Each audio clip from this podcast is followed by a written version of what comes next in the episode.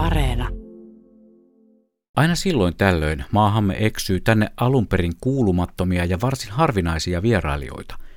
Ja nyt ihan rauhallisesti siellä itse kaivetuissa poteroissa en puhu maahanmuutosta tälläkään kertaa, vaan koskapa otsikolla Blumiksen luontopakisen, kyse on varsin luonnollisista vierailijoista ja vieläpä erittäin harvinaisista sellaisista – Nähkääs, ensimmäinen sellainen erittäin harvinainen dokumentoitiin tietolähteeni mukaan jo vuonna 1839.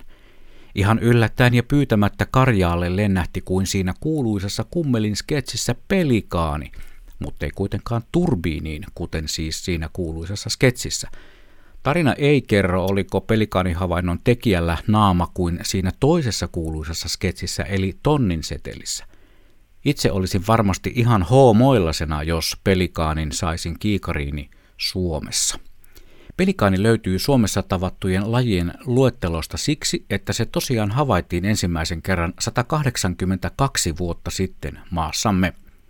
Toisen kerran pelikaani havaittiin heti perään vuonna 1925. Sen jälkeisistä havainnoista minulla ei ole tietoa, mutta olisihan se eri vänkää saada pelikaani omalle kotimaisten havaintojen elislistalleni – Pelikaanin olen kyllä maailmalla nähnyt moneenkin kertaan ja kuvannutkin, muun muassa Tortuga Bayn hiekkarannalla Santa Cruzin saarella.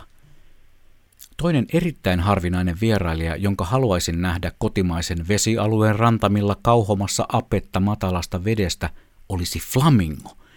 Tuo eriskummallinen vaaleanpunainen lintu, joka oikeasti näyttää enemmän aavistuksen vilkkaamalla mielikuvituksella varustetun sarjakuvapiirtejän tuotokselta kuin evoluution aikaansaannokselta – mutta evoluutiohan nämä kaikki eriskummallisuudet on tietenkin aikaan saanut, uskokaa tai älkää.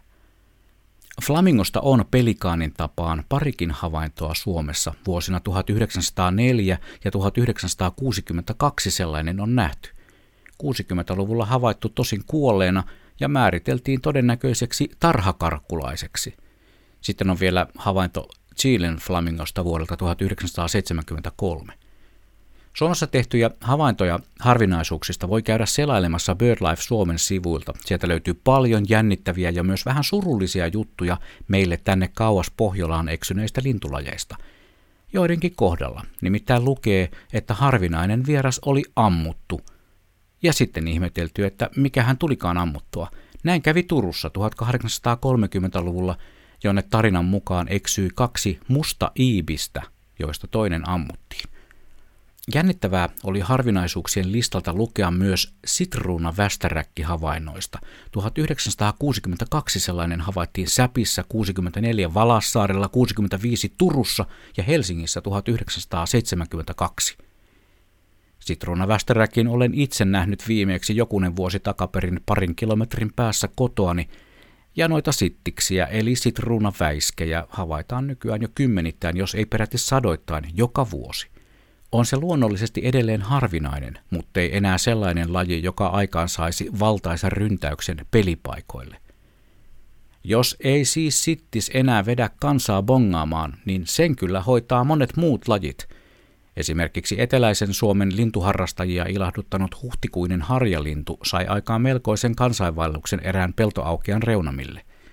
Siellä sitä kaukoputkien ja teleobjektiivien läpi punkkarilintua tiirailtiin monen päivän ajan satojen silmäparien voimalla.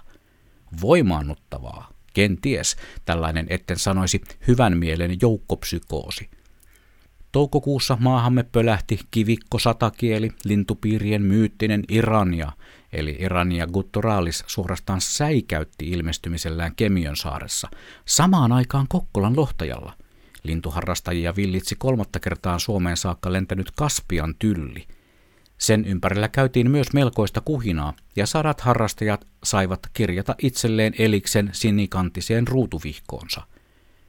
Lokakuun ihme ja syysbongauksen kumma taas oli 14. päivä kuluvaa kuuta helsinkiläiselle pellolle pyrähtänyt Siperian lepinkäinen – Havainto oli kaikkien aikojen toinen Suomessa. Ensimmäisen kerran laji löydettiin hailuodosta syyskuun alkupuolella, olloin tuolloin 483. luonnonvaraisesti havaittu lintulaji maassamme.